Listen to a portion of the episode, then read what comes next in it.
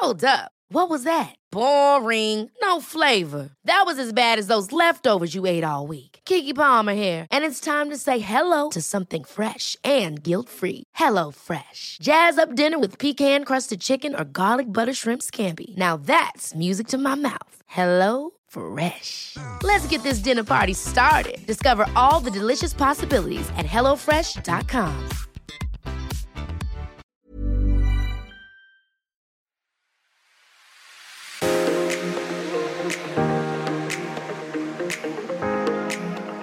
Welcome to the Daily Home Edit, the daily podcast from the team at Home Beautiful magazine.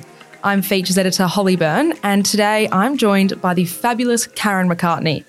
Karen is incredibly well known in the world of interiors, architecture, and design for both her decorated career in magazines and her beautiful books. Many of you probably have at least one of them on your coffee table at home. Most recently, Karen's released Iconic Modern Australian Homes from 1950 to 2000, a single best of edition compiling her previous books, which covered the 50s, 60s, and 70s, and the 70s, 80s, and 90s. Welcome to the studio today, Karen. Thank you. Lovely to be here. Now, before we get on to this beautiful new book, can you tell me a bit about how you ended up in the wonderful world of homes and interiors? Because you're originally from the UK, is that right? Yeah, I'm originally from Belfast, actually. Oh. And then I went to London to study when I was 18. And um, I worked for a while on an art magazine. And then I worked on a hair magazine. So I know a lot about hairstyles and bobs and different effects. And then I um, worked in, in fashion.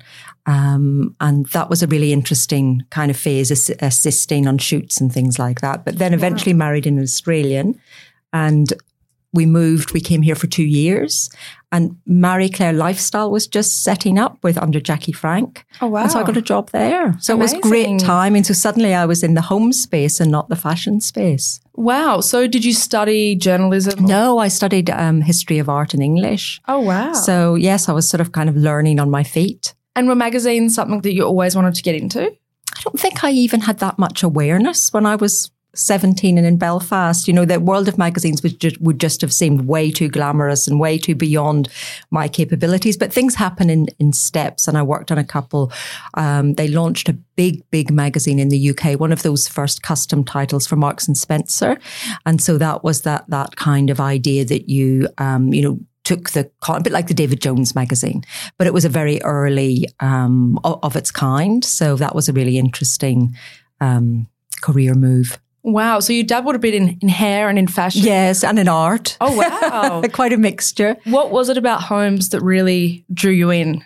Well, before we came to Australia, I'd started to write for Elle Decoration in the UK. And um, when we moved here, I think sometimes it's an age and stage thing. I was kind of a bit done with fashion. I don't think I was actually very good at it. And I actually, when I got into the home side, it felt like a, a much better fit for me. And so you're obviously a lover of print, your mm. decorated career in magazines, and you've also released nine books, is it now? I suspect it's something like that, maybe eight, but a lot. Incredible. what was the first book? The first book was the first part of the one that we're going to talk about later, which is iconic um, Australian houses. And it was the first period. So it was 50s, 60s, and 70s.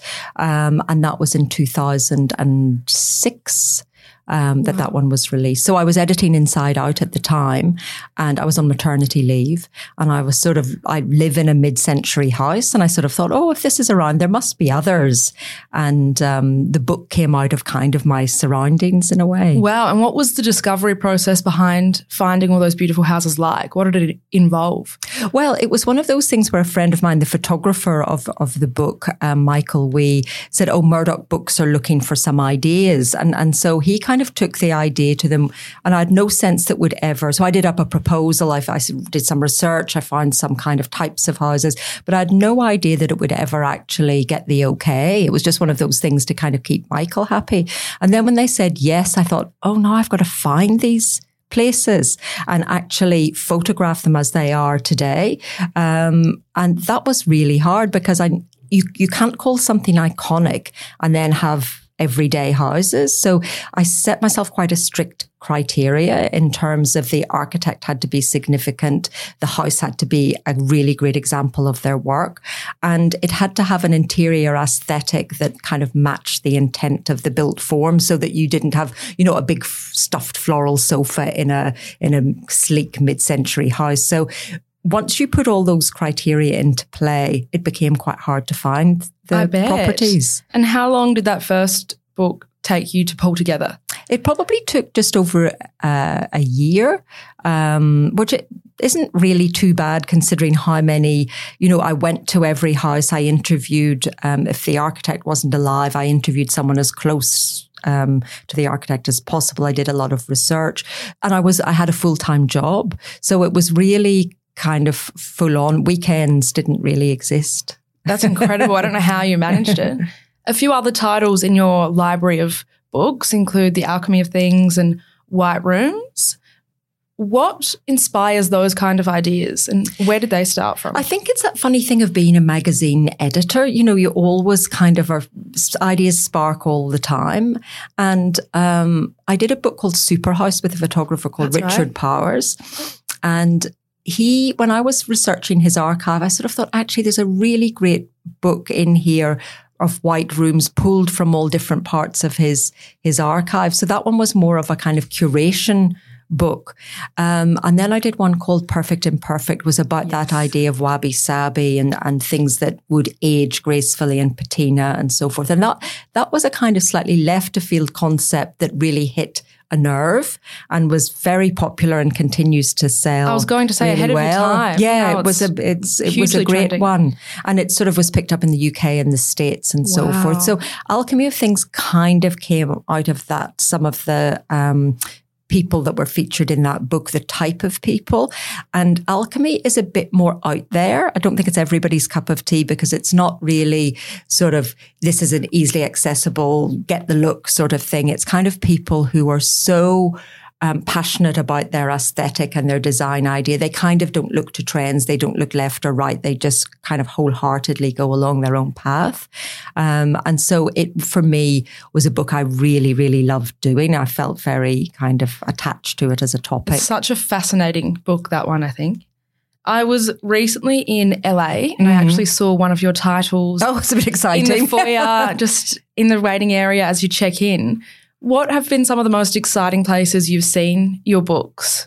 It's funny. People send me pictures, so they're maybe in Denmark oh, and they beautiful. see it in a little stack in a oh, in a homeware a uh, store. Yeah, it's really nice to see because, in a way, as an author, you kind of hand it over to the publisher, and yes, you get reports from time to time on how it's selling and so forth. But you kind of send this thing out into the world, and you don't really know where it ends up. So it's not that I've seen it. I've seen it in bookshops here myself, but I rely rely on other people to kind of flick me the odd image from from all over the world. Oh, I should have taken that. You photo. should have. I really should have. What has been some of your career highlights in in terms of book publishing? You know, it's a funny thing because each time you do a book, you've got to be utterly passionate about that particular one. Your head has got to be so utterly in that space. Um, and it's always, I guess, the latest one. And they're so different because I also did an architecture book on contemporary architects with Bell. Um, and what I love is the collaborative aspect. So whether it's architecture, design, interiors, you're thrown into this world and you get to meet these great people who you learn so much through the interview process and through analyzing, you know, how the images and the text work together and what it is they're trying to say. And um, so in a funny way, each one at its time was the most important. I guess now you look back and, and, and when we come to this um, version of Iconic is a bind up of the two previous books brought brought together. And so I've always loved this this kind of period. Um, but each each is different and so each delivers something different. So I guess they're all highlights to me. It's a bit like having children. You can't kind of pick can't a favorite. A favorite. well, back on the latest release of Iconic Modern Australian Houses 1950 to 2000, is it it's a bit of a greatest hits of the first two versions? Well, they've they've called it greatest hits, but actually I think there's only three houses that from the two books aren't in it. Oh wow. Um, yeah. So we've really I, I found the process of editing it and, and how we um, approached it actually quite um, intense because I found it really difficult. I worked with the publishers on which ones we should leave out for various good reasons. But we also added in a new one, um, the Daryl Jackson, the one that got away, the one that got away. Tell me about that one. In. Yeah. Well, we'd we'd photographed it and I'd written it, and and you know sometimes as in the process of these things, when the architects saw it, they felt it just wasn't the right time. It was a very private family home, and I think they probably felt mm, we just don't want it to be out there right now. Um, and when I came to re-looking at the book, I went back to them and, and, I genuinely felt that there was something missing not having that project in there and that it did sort of complete it. Plus it brought something new. Um, and so when they said yes, I was really thrilled because it, it sort of, yes, it pulled it back into the, into the fold. So although it's great assist, it's actually pretty much, you're, you're getting really most of the content from both of the books in one volume and it's all been redesigned. And that was an interesting process too. So what did you change up in this version? Well, there were things that we had in the first one that were after every chapter we did um, two pages of details, and that was an opportunity to delve into some of the, um, the the smaller things in the stories. And so we just we took those out, so we saved you know forty eight pages twice or whatever. So it became wow. a very mathematical um, exercise in trying to get as many of the cha- of the original houses in as possible, while not compromising the design and how they looked.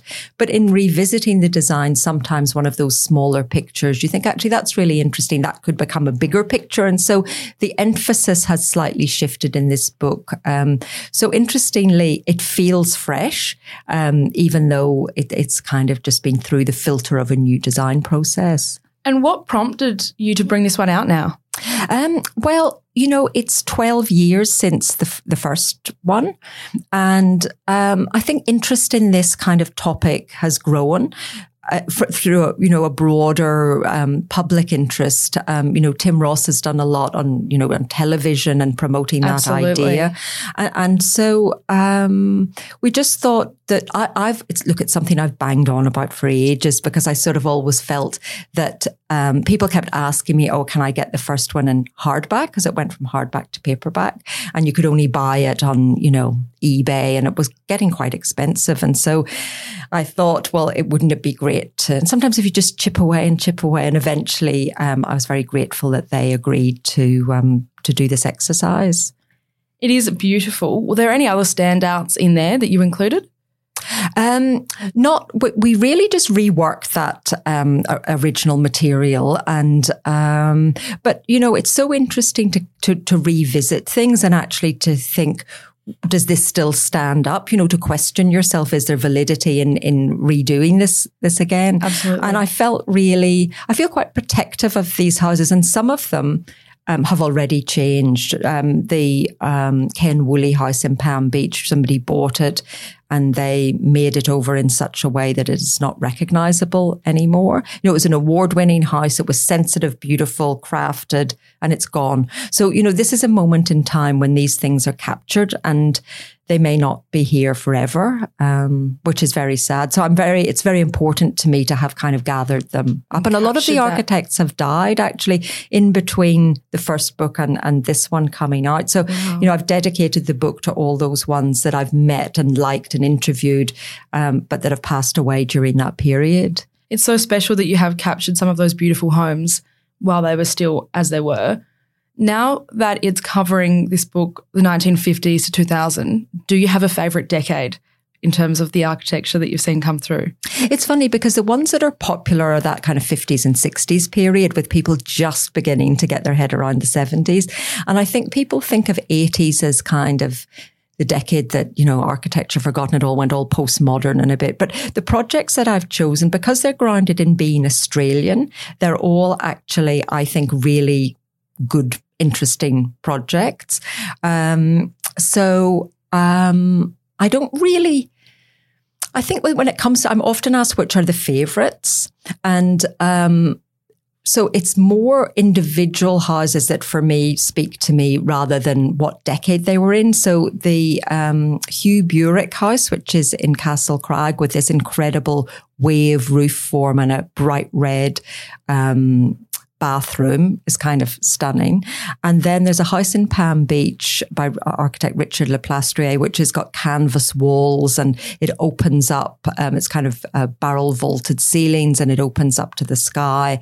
That's a very special place. And then the house that we live in and have lived in for 20 years, which kind of kick-started the whole project. That is a very special to me. So that's one from the 60s and one, two from the 70s. Um, and then the one that closes the book, the Donovan Hill one in 2000s or 2000, um, it's a really beautiful, interesting project. So they all bring, they all have something different to say. Of course. Looking forward after looking back at all these amazing homes, how do you see Australian architecture changing into the future?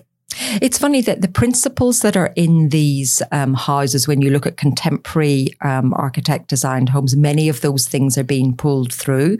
You know, the things that we look at, like that connection of inside to out. Like there's one of the earliest outdoor kitchens in the Peter Stutchbury house there. You know, things that we now take as kind of almost standard to how we live. You can see those, those ideas in there. I think um, houses have got very big. So in a way, if people could maybe um, take some, you know, a lot of these houses are actually on a budget. They're not that big moneyed kind of house, but it's the cleverness of the architectural thinking that makes them interesting. And I think that those are things that, um, especially younger architects are really tapping into those ideas of um, materials and things wearing beautifully and simplicity and um, orientation. So kind of core principles that kind of play out, but they also bring their own layer of, of different thinking, which of course is really important. Of course. And finally, what do you think the chances are we'll see a fourth edition of Iconic in well, a few that, years to like come? Saying to people, I do them when I was 70. You know, I could look back and do, because with Iconic, you need a little bit of distance um, in order to kind of make sure that those things kind of, they're not because it's easy to be attracted by what's fashionable. And it's kind of, you need a bit of time to distill what is actually really important. Um, so yeah, so I can keep chipping away at that one. That can be a long-term retirement project. I look forward to it either way. Thank you so much for joining me in the studio today. Thank you. That's a wrap today for the Daily Home Edit. Thanks so much for listening. Don't forget to rate, review, and subscribe. Catch you tomorrow. Bye.